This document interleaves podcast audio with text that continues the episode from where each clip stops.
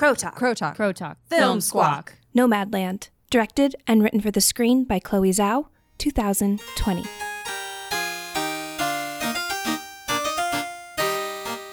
After the loss of her home and her husband, a woman finds refuge in her camper van as she journeys back and forth across the western United States. Greetings from our homes to yours. Whether you're new to Crow Talk or a seasoned listener, you're joining us during a singular time in twenty-first century history. As you're critically aware, coronavirus has rerouted normal life, tipping everything expected on its head. This podcast is no exception. Instead of recording Season three episodes from our studio at Western Washington University, we will be podcasting from our couches and remote workstations. We will use headphones with tiny microphones as dogs bark outside and our partners quietly bring us tea. Just as the quality of our production must shift, so has the dynamic of film viewing.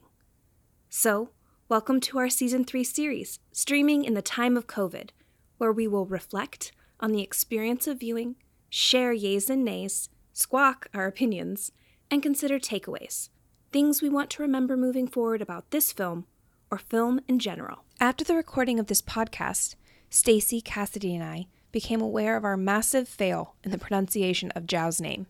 We apologize for our ignorance and promise to make a greater effort for accuracy in all future work.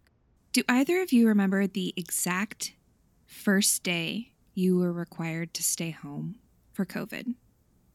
We're coming up on the one-year anniversary, and it's hot on my mind. Hot on my mind. I think mine is like a week out still. What about yours? Ours was two days ago, was the last day of our lives before COVID, which was the just, at least for me, I don't know, Stacy, if you like left your house much that next week, but the Just Like the Man premiere happened on the eighth. I think mine was the twelfth. For some reason, I'm getting the twelfth in my mind as the last day. So I think the premiere happened, and then I probably went to the grocery store one more time?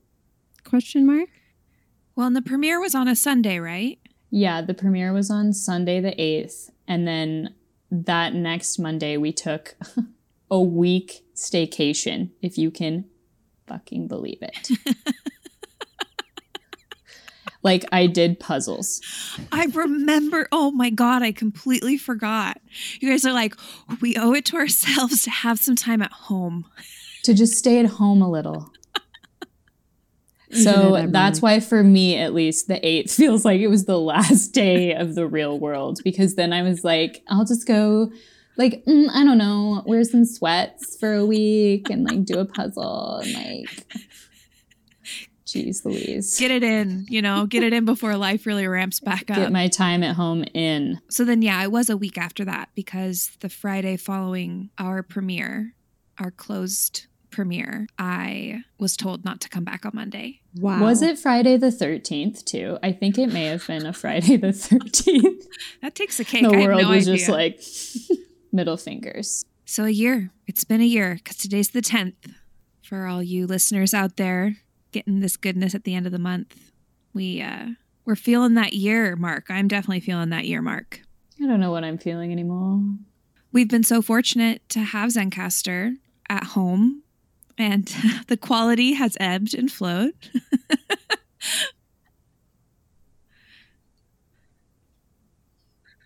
Yeah.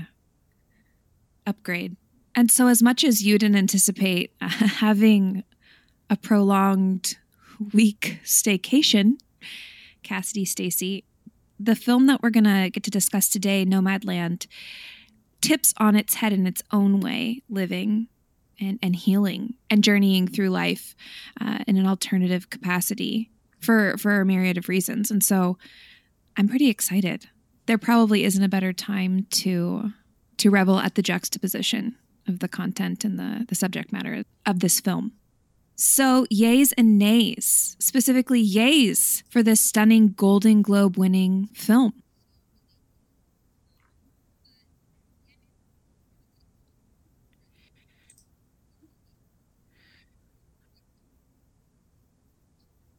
My yay is just how rich and authentic the human experience was depicted, especially the American human experience. And as I've learned to appreciate from Zhao, specifically from her two thousand seventeen film, The Rider, is just the capacity of real life emotion and experience, intentionally selected non-actors, what they can bring, the richness that they can bring to a film. Uh, that is, again and again, an aspect of filmmaking that always startles me and delights me at the same time. There are other filmmakers who have done this well, but I think that Chloé does it in a totally different way. Uh, and I just, it makes me want more and more and more. It's, it's narrative documentary. It's fictionalized truth.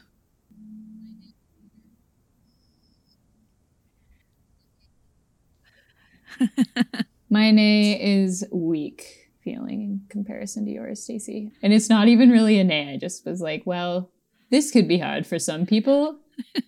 And that's just that the theme is grief.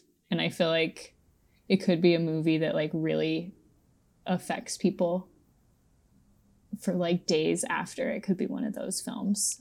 I have a couple members in my family that films will affect that way. They'll just like rip them to their core.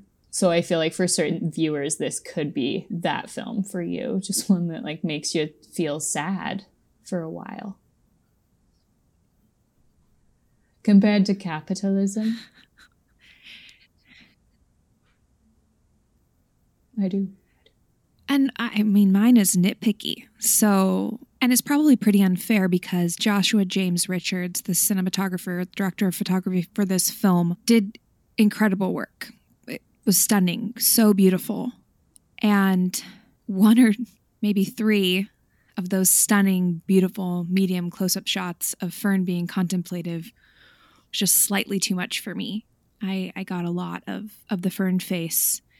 Uh, and I, I didn't need quite that many, though they were all beautiful and Frances is fantastic. And ultimately, I think it just, it changed the pacing for me a little bit uh, in some moments. And for me, it, it stuck out. It, it occurred to me, which is a nitpicky nay. You know, it pulled me out. I'm like, oh, there's Fern again. thinking, thinking and looking, looking out at that sunset, you know, or looking at rocks, rocks, rocks, rocks. So uh, that's my nitpicky uh, nay. So the film opens up with text copy, January thirty-first, twenty eleven. Due to a reduced demand for sheetrock, U S Gypsum shut down its plant in Empire, Nevada after eighty-eight years. By July, the Empire zip code eight nine four oh five was discontinued. Right out the gate, thoughts on turning uh, nonfiction into fiction. I think it's really effective because she uses the fictional element so sparingly, but so intentionally, and they just heightened the truth. They focused the truth for me. I think it's brilliant what she does. Yeah, I agree. I like to say that there's no such thing as nonfiction. uh, and I I believe that this is a great illustration of that. That when you're telling universal human empathy stories, uh, like Cassidy said, dealing with such enormous grief, and you're watching someone process grief in an unfamiliar way, and getting to learn at the same time. What a beautiful marriage of what we consider to be nonfiction and and and fiction. It was interesting to learn about how Chloé Zhao did that, and the woman that played or Linda May said in a Vulture interview excerpt that basically Zhao would just ask her to tell a story from her life, and she would tell the story like one time, and they would do it on camera, obviously. And she was worried at first that Chloé Zhao would make her tell it like over and over again, but they hardly reshot anything. Wow. I wondered about the framing of those, what felt like pseudo interviews, when you lifted out of the cinematic moment and sort of looked at the shot itself, and you wondered, you know, where Frances was at, because so often these conversations were in were in concert with Fern, right? And so then there are some where she's in the frame, but there are many that just cut away to her with the angles aligned, and and you're wondering, was Frances McDormand even there during this particular quote unquote interview. And it didn't distract me. It just, it made it feel so authentic. And you're saying that it was. It was. Yeah. I think most times it was. And Zhao also talked about in a different interview, I think I heard in an Icons interview she did. So she talked about when she was casting Brady in her twenty seventeen film, The Rider, she had to consider a lot more of putting him on screen because he was her lead character, so there was more to consider there. But a lot of times with small characters there, she like doesn't really consider acting ability most of the time. She was like, as long as they don't like make eye contact a ton with the camera, they're fine. And I thought that was really interesting that she had like weighted consideration, you know, where a lot of times it's just like they're in the moment and she needs someone who's working at a hardware store. So she gets someone who's working at a hardware store. And as long as they don't make eye contact with the camera, they give an amazing performance. And apparently she only makes them do like one or two takes. Because she just asks them to be themselves? Yeah. And she talks about like developing trust, you know, and I'm sure that is also like weighted depending on like the trust that her and Brady had was immense, I'm sure, in comparison to, you know, kind of a side role. But uh because, yeah, she had she talks about how you have to like get to know these people as humans. And that's her biggest goal in all of her filmmaking, she talks about, is just trying to overcome race and politics, because that's been a big criticism she's received too on this film, is it's super political, but she like doesn't go there with like reservation living or, you know, being a part of a marginalized group. Um, and she doesn't really go there. But her whole point as a filmmaker is that she's trying to get past that to the human element. You know, like if you're dealing with a teenager, what do teenagers care about? They care about relationships and, you know, things that are going on in their life. They don't necessarily care so much about being like the Native American representation in a film, right? Or whatever the example would be there. But I thought that was really beautiful and something that I could so feel watching Nomadland. Like you can just feel like I, you feel like you were literally on a road trip, like meeting these people and connecting with them face to face almost. She's just a magical observer. And I imagine that she's just one of those personalities where you can get really close really quickly. There's just those people out there that you can instantly exhale with, you know, and it happens totally. So quickly. Well, and it sounds like uh a significant foundation was laid in, in some of the relationships with the non-actors like Bob Wells through Jessica Bruder, the author of Nomadland, Surviving America in the twenty-first century, who spent a lot of time with Bob and and worked to understand his journey uh, and and now his mission and his cause, which, of course, we get a decent introduction to in this film. Uh, and then we also get the personal side of him. We get more of the, the leader and then the human. And I really appreciated having a bit more uh, time with Bob. I loved having the, t- the time we got to spend with Swanky. Felt really priceless.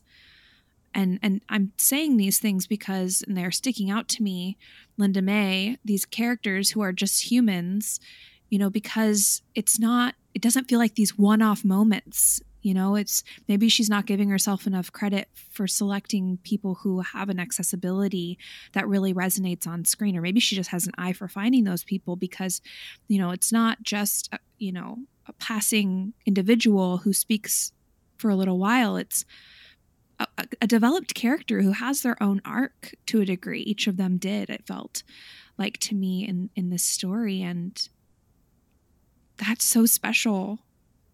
Well, that makes me think about the community piece that's already inherent in this group that was so beautiful and so powerful for me viewing this film. I'm thinking about the many, I think, campfire scenes that we saw where people are sharing stories. And, you know, that connection piece is really, I think, vital for their mental health, for their survival. And so you have this group of people that are already willing to go there and, and connect. And that translated so well from a producing standpoint. That's brilliant. Here are these non-actors, but they're they're so already open because they have to be, because their worlds that they travel around in is is so small on on so in so many ways. And I feel like a lot of them have gone through like personal trauma. And so they're already like cracked open humans, you know, that are just like needing to share on a deep level. Like I thought it was really effective in the film when Frances McDormand, when Fern went back and stayed with her sister and the types of conversations that they were having and just that immediate suffocation mm-hmm. feeling. And for her, it's not enough. Those types of shallow conversations about capitalism aren't enough for her. You know, she's craving something as rich as the trauma she's gone through because she's looking to find herself, and she can't find herself in this like shallow box that is her sister's house. That is a lot of our existence, is people that are like, you know, doing okay, okay, and like living stationary lives. And I thought that was a very intriguing component of that entire world in that community. It's just how raw they would be with one another off the bat, which makes it even more impressive, though there are so many political over and undertones that run throughout the film, in- including when she goes to stay with her sister. There, there's such a juxtaposition of identity and purpose and uh, drive, and there's judgment there, right, uh, across both aisles. And it just makes it even more exemplary that even in the middle of, I believe, what Bob called Republican country in his G Q interview, uh, discussing the filming and, and how they navigated certain conversations and what they were going to promote uh, and really focus on. You know, he specifically works to not share his political ideology, since he has a, a very popular YouTube channel, and no matter what he says, it never goes well. And I think that would be the case here too. It sounds like I, I, I read that China has had uh, a rough response to potential past comments that may or may not have actually been said by Zhao. And the film's Chinese title is No Land to Rely On, which is super Mm. Com- just like break that down, you know, like wow, tease that around for a little for a little while. But th- the release date, I believe, has been put on hold, or it's not it's not being published anymore, just because of her I- potential identity with America as being American. And so there's there's just so much to comb through here, and I'm so thankful that we didn't have to comb through through it while we watched. It's something to think about later and to unpack later, but it wasn't, it didn't mire the authenticity of of just people being people, regardless of of political affiliation. Yeah, and I think that's something, again, Zhao is trying to do. Like, she talked about that, you know, she was like, if we start a discussion about po- politics with one another, you know, we may or may not disagree, but we can both sit there and talk about like what we ate for lunch and connect. And that is what she is trying to do, is just like get past these political stances that are like storytelling archetypes, really, mm-hmm. you know, like tropes. Mm-hmm. And not that they're unnecessary. They're very necessary still, and probably for a long time. But I do like that concept of moving past it. And I'm sure that's easier for me to say as a white woman, but moving past it and getting to at the humanness of situations. I mean, even talking about like Democrat, Republican, you know, that's like so true. We may disagree on politics, like hardcore, but we could talk about the weather and, you know, both vibe off of that. Maybe if you're into talking about the weather. Who isn't into talking about the weather? I mean, it's a big deal. But, you know, she just... being the observer that she is, I think that if politics had come up maybe in that group, that could have been something that she might have followed, but it wasn't even there. You know, I, I felt like it wasn't her not focusing on that. She was just being true to what was around her, you know? So it was just so unburdened naturally. Well, there's a sense of removal, and not in an ignorant way, in like a very intentional, I'm pursuing a mobile life kind of way. And Bob also talked about how a lot of his friends spend a lot of time on the internet, and there's lots of interaction. They'll do caravans. So there's plenty of, of co not cohabitation, but in a way that neighboring type exchange. Uh, and there's not a cutoff from society uh, in the real sense of the word. There's still very much a technological connection, but there's a more holistic, always touching the ground pursuit that I really, I felt and appreciated from getting to become more familiar with each of their homes, their their campers, their vans, Vanguard. She's quite the beast. Uh, and the built-ins and the money that they put into into their homes and and their spaces to make them more functional and to weather them through all the storms that may come. You know, from, from that to having to find jobs and then be in constant contact with with others who, who think differently. And so you've got the polarity of politics, but then you also have the polarity of life choices, right? Just like this radical different way of living that feels so natural and honest. And, and that is something that made me question and feel confused and then be happy about, kind of, the insertion of Amazon in this film. And Stacey, you said capitalism. Boo! Unpack that for us. Let us know a little bit more about your nay. Capitalism kept coming up for me, particularly with Amazon, which was fascinating, by the way, to see the inside of that beast, which is that one was supposed to be located in Fernley, Nevada. I don't know if either of you knew that. Oh, I was wondering. I was I, like, is that I see clever? What you did there, Chloe. So, yeah, you have this industry that has crumbled. And then you you see this industry that has not necessarily taken its place, but has filled up all this space that is now created for these displaced workers. So you have this really sterile environment. And I can think of a more symbolic image for capitalism other than Amazon. Mm-hmm. And then their struggles with healthcare. It's unpacked a little more in Jessica Bruder's article in Harper's Magazine, which I read. I've not read the book, but I did read her article that inspired the book, the article, The End of Retirement. And you go, you get a more of a glimpse of what they have to go through just to get healthcare if something happens. Man, I was wondering that, like for prescriptions and stuff, you know, I was like, how do these people, like, do they pick up prescriptions and then like drive into the middle of the desert? Yeah. And they often don't have insurance because of the way they're working. It's just the system, this capitalist system, is designed to keep people in this position where they don't have access to healthcare. Often they don't have access to running water, hookups for gray water. The system just makes it, it makes it really hard for them. It puts them in this position, first of all. And then it sort of punishes them. Well, yeah, it uses them when it, it wants to. And then it abandons when it when it has no need. Absolutely. The camp force, the Amazon's camp force is what it's called, opens up during the holiday season for Amazon, where they, they get, I think, thousands of workers coming in. And they target this demographic, older citizens, because those are the people that have lost so many of their investments. You know, these aren't people that have maybe necessarily been choosing this life all the way through, though Chloe makes it very clear that everyone is coming from a different place here, you know, right. So, and I'm definitely speaking to the people who didn't necessarily have a choice, and then they make this intentional, you know, but it just made me so sad, because this is a, a beautiful community, a beautiful lifestyle, if that's what you want to do. And it's good for the environment.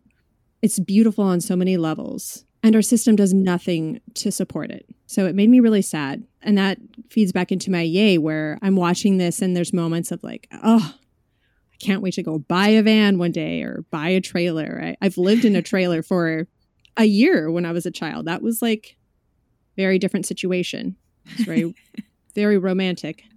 Um, so I like moved between that and just overwhelming sadness for these people who just deserve to be taken care of. And they're not asking for much. They don't need much. Like, look at the rich life they're living on, like five hundred dollars a month, if that, which is usually what their Social Security is, is five hundred or less. Fucking capitalism. Well, and I think there's a through thread here that Chloe expertly weaves, the concept of stability and what that means to different people, how stability can can shift and change, and how adaptable we are, and how one person's foundation is another person's closed box. And we see this again and again and again. I think I have like fifteen maybe instances listed of rocks, shifting stones as metaphor. That's developing a sense of place and repetition through rocks, rocks, rocks, whether mountains or or a rock collection. Swanky has that great rock collection, or tossing a rock into the fire in memory of someone. Rock ledges, rock formation tours with Dave. Okay.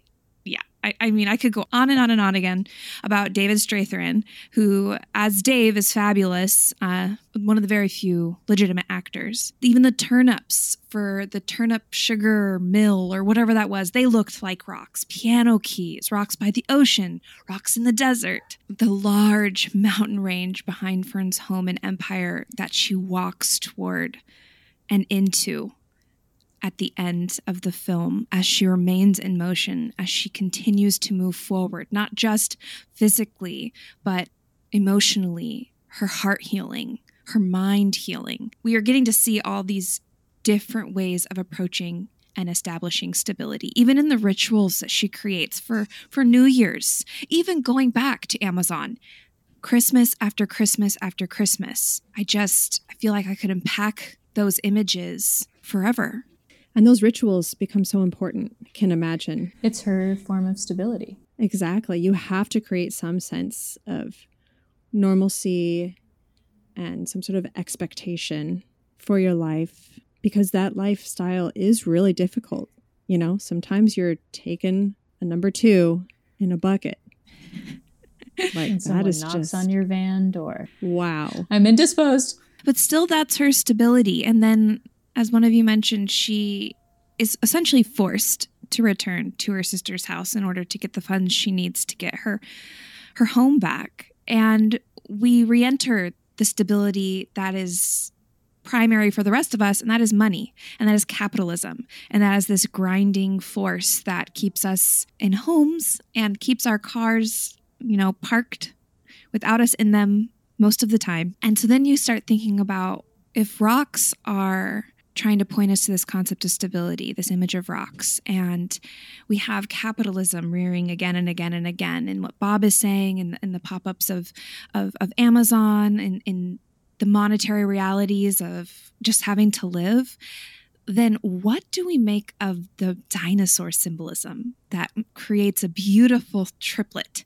We have this gorgeous, this gorgeous action of threes for dinosaurs. We get the dinosaur comment when they go into the R V park and they're looking at these gorgeous R Vs and R V. I love R V shows. P S. I love them. And I believe Fern says it's like they're dinosaurs. And then we have her taking a picture in front of that huge dinosaur. Dave's taking her picture in like almost complete darkness. And then we've got the lighter at the end with the dinosaur stone. The original nomads. Ooh. Ooh, I like that. That is good. I was going for like extinction. I uh, at first, when I saw the dinosaurs, I wasn't even reading into symbolism, because in that area, it's like dinosaur country.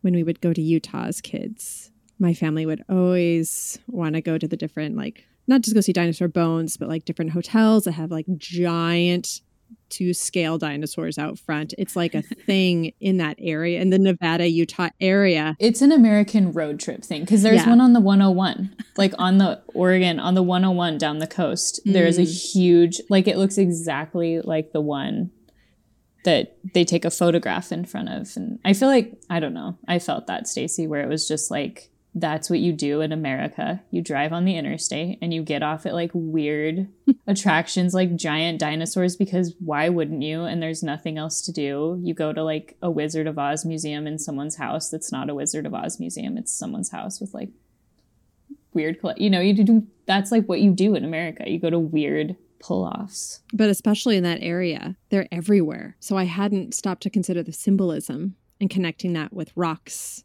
fossils that might be in those rocks. Right. I did like your point about extinction, though, Stacey, and the concept of extinction pops up in even the narrative storytelling. And it's something our friend Stephanie pointed out. I recently spoke to her about, about this film, and she said that just as you get comfortable in one place, then you're on to another place. So it's like in the moment, in the storytelling, as soon as you get comfortable story-wise with, with the environment, with the characters, you're on the road again. And I thought it was such a wise takeaway. What a wise observation. Uh, I hadn't caught on to that myself, but another form of extinction uh, is just time mm-hmm. and how moments shift and how how we are always continuing to move forward, whether we're actually in motion or not.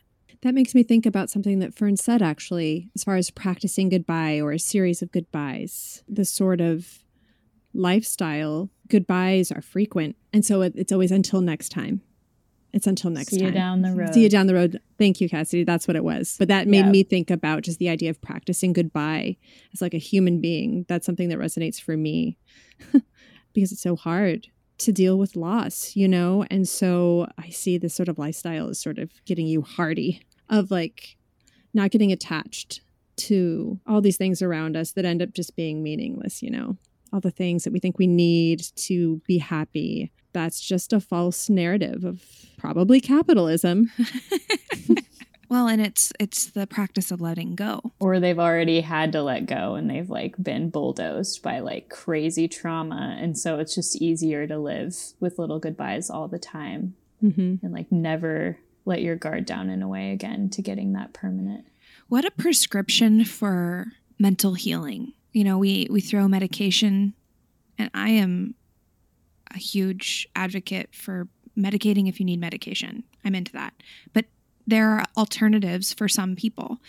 And as we saw in this film, like from the one of the interviewees whose family passed away from cancer back to back and then bought paint because she takes me where I ain't, I think is what, mm-hmm. what the rhyme is, and then left on a twenty-year healing journey. Mm-hmm. And just slowly picks up the pieces as she moves forward. I think, you know, there are going to be so many divergent stories, but that is inspiring to me, an alternative form of medication. It makes sense to me. Like, I can feel it, you know, I'm like, that makes sense. If you've suffered, that this would be the medicine you'd need to, like, overcome that. And these stories, like the hero's journey, is in our bones. You know, we understand that. It is story. And we understand that as a way of, I think, understanding life. Yeah.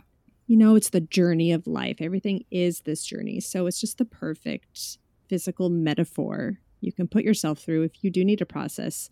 And I think Fern speaks to that when she's talking to Bob, I believe, towards the end of the movie, where she says, I feel like I'm wandering through my memories, or she's worried that maybe she's just wandering through her memories. I took it as a moment of questioning this lifestyle that she's living.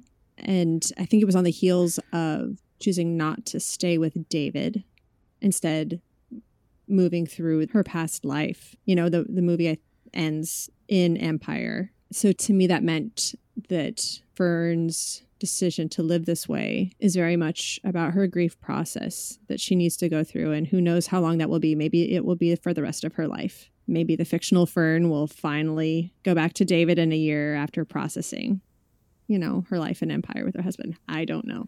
But that was heavy for me. For me, it was just part of her cycle again, because she like goes back to Empire, you know, it like starts there. So I was like, oh, this is just her cycling through. Yeah, it didn't leave me with like a heavy feeling, though the whole film is heavy, which is weird, even with my nay.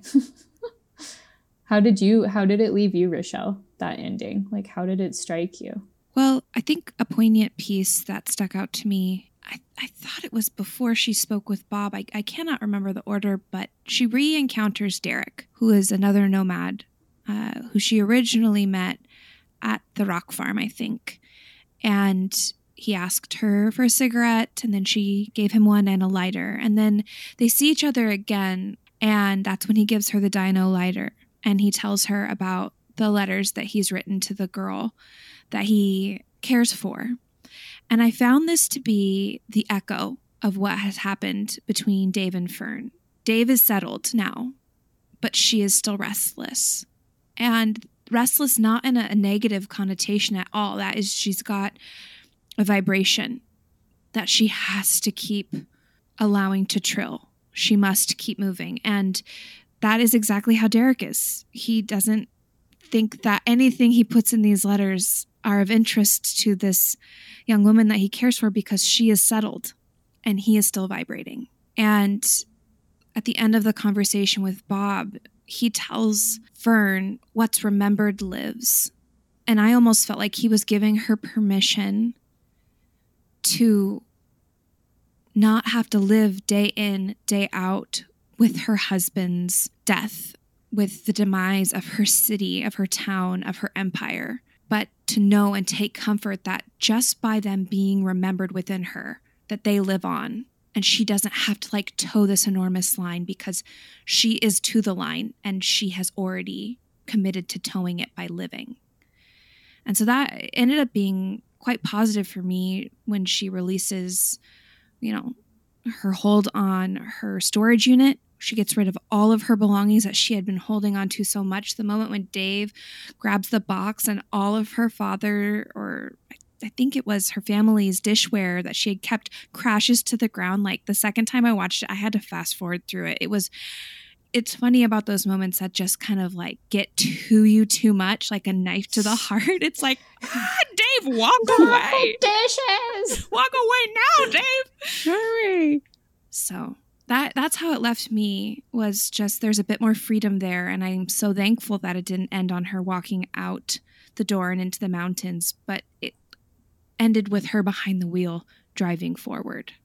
I thought it was important to say that Swanky is still alive, everyone. And Linda May lives in her Earthship, I think. I want to see pictures. She no, she doesn't still? Well, as... Or she's still pursuing it, I thought. Sh- I think she's still pursuing it. So according to the article by Jessica Bruder, The End of Retirement, she had to change her location. So as of that moment, she hadn't done it, but I think she's still pursuing it.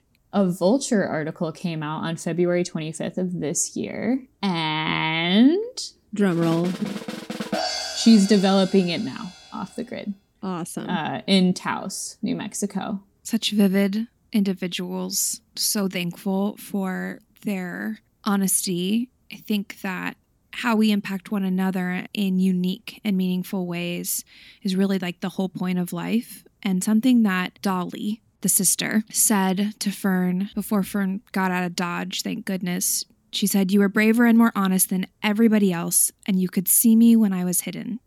Sometimes you could see me before I could see myself.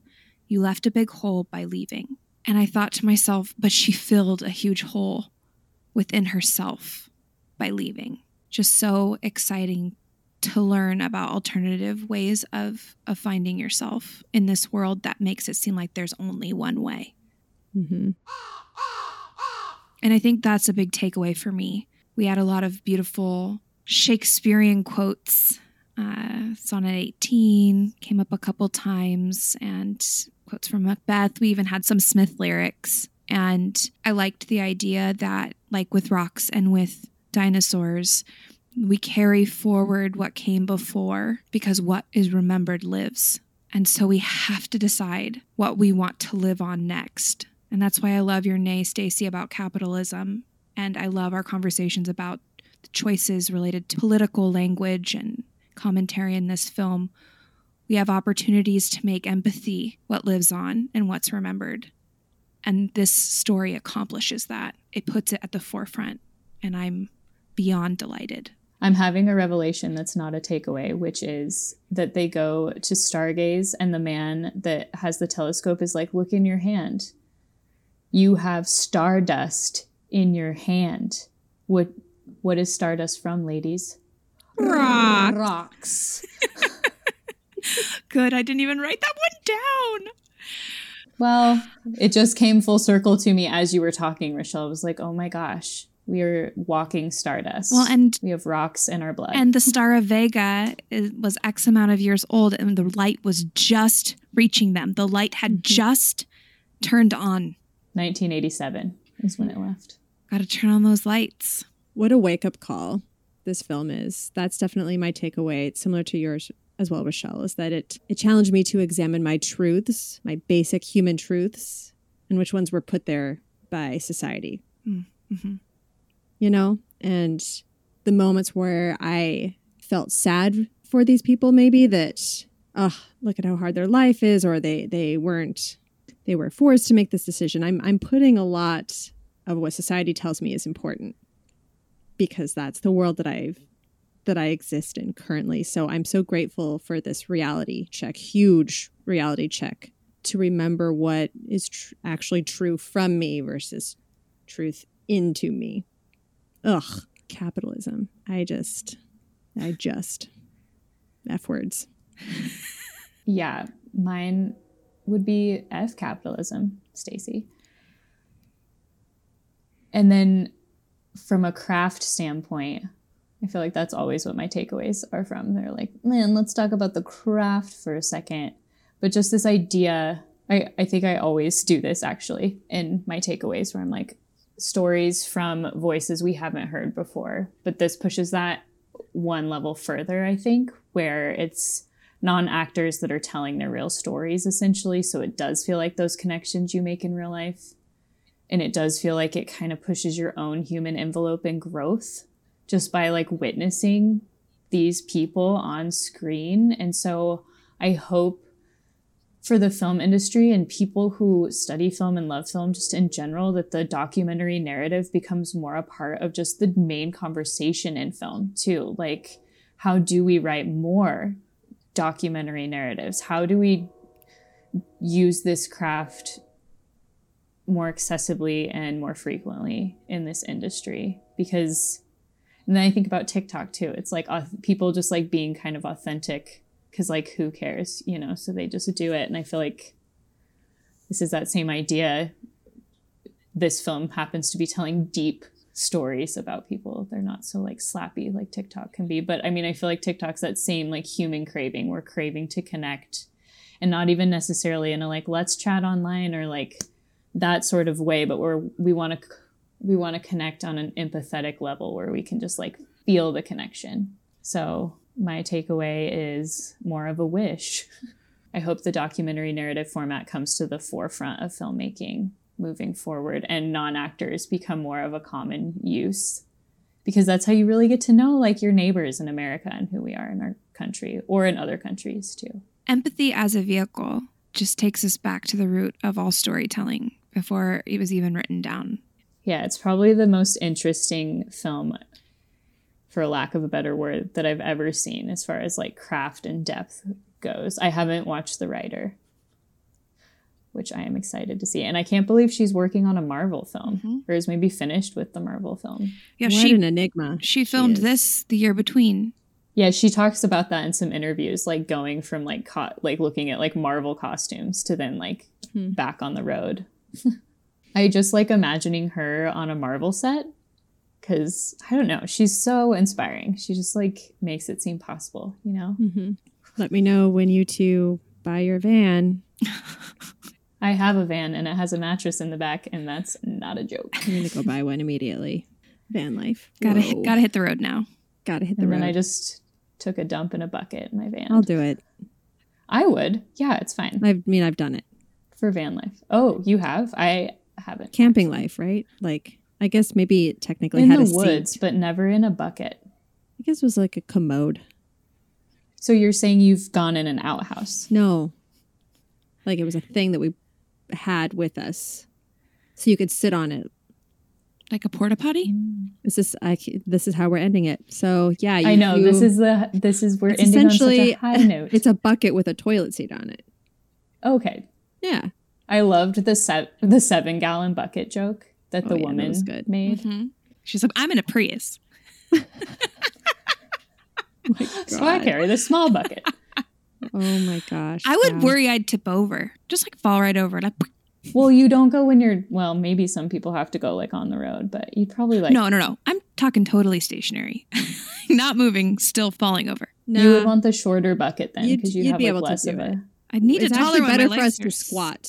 I'm going seven gallon. No, I'm actually going the short one because we should be squatting. That's okay, like that is rough on the Not thighs. Not for me. I just basically like to be standing. a seven-gallon bucket. Will someone hold my hands? I'll hold your hand. I will. We each will hold one, and we'll all make eye contact. This has been a quarantine-style Talking to Crows production. If you enjoyed this episode, please like, follow, and honor us with that five-star rating.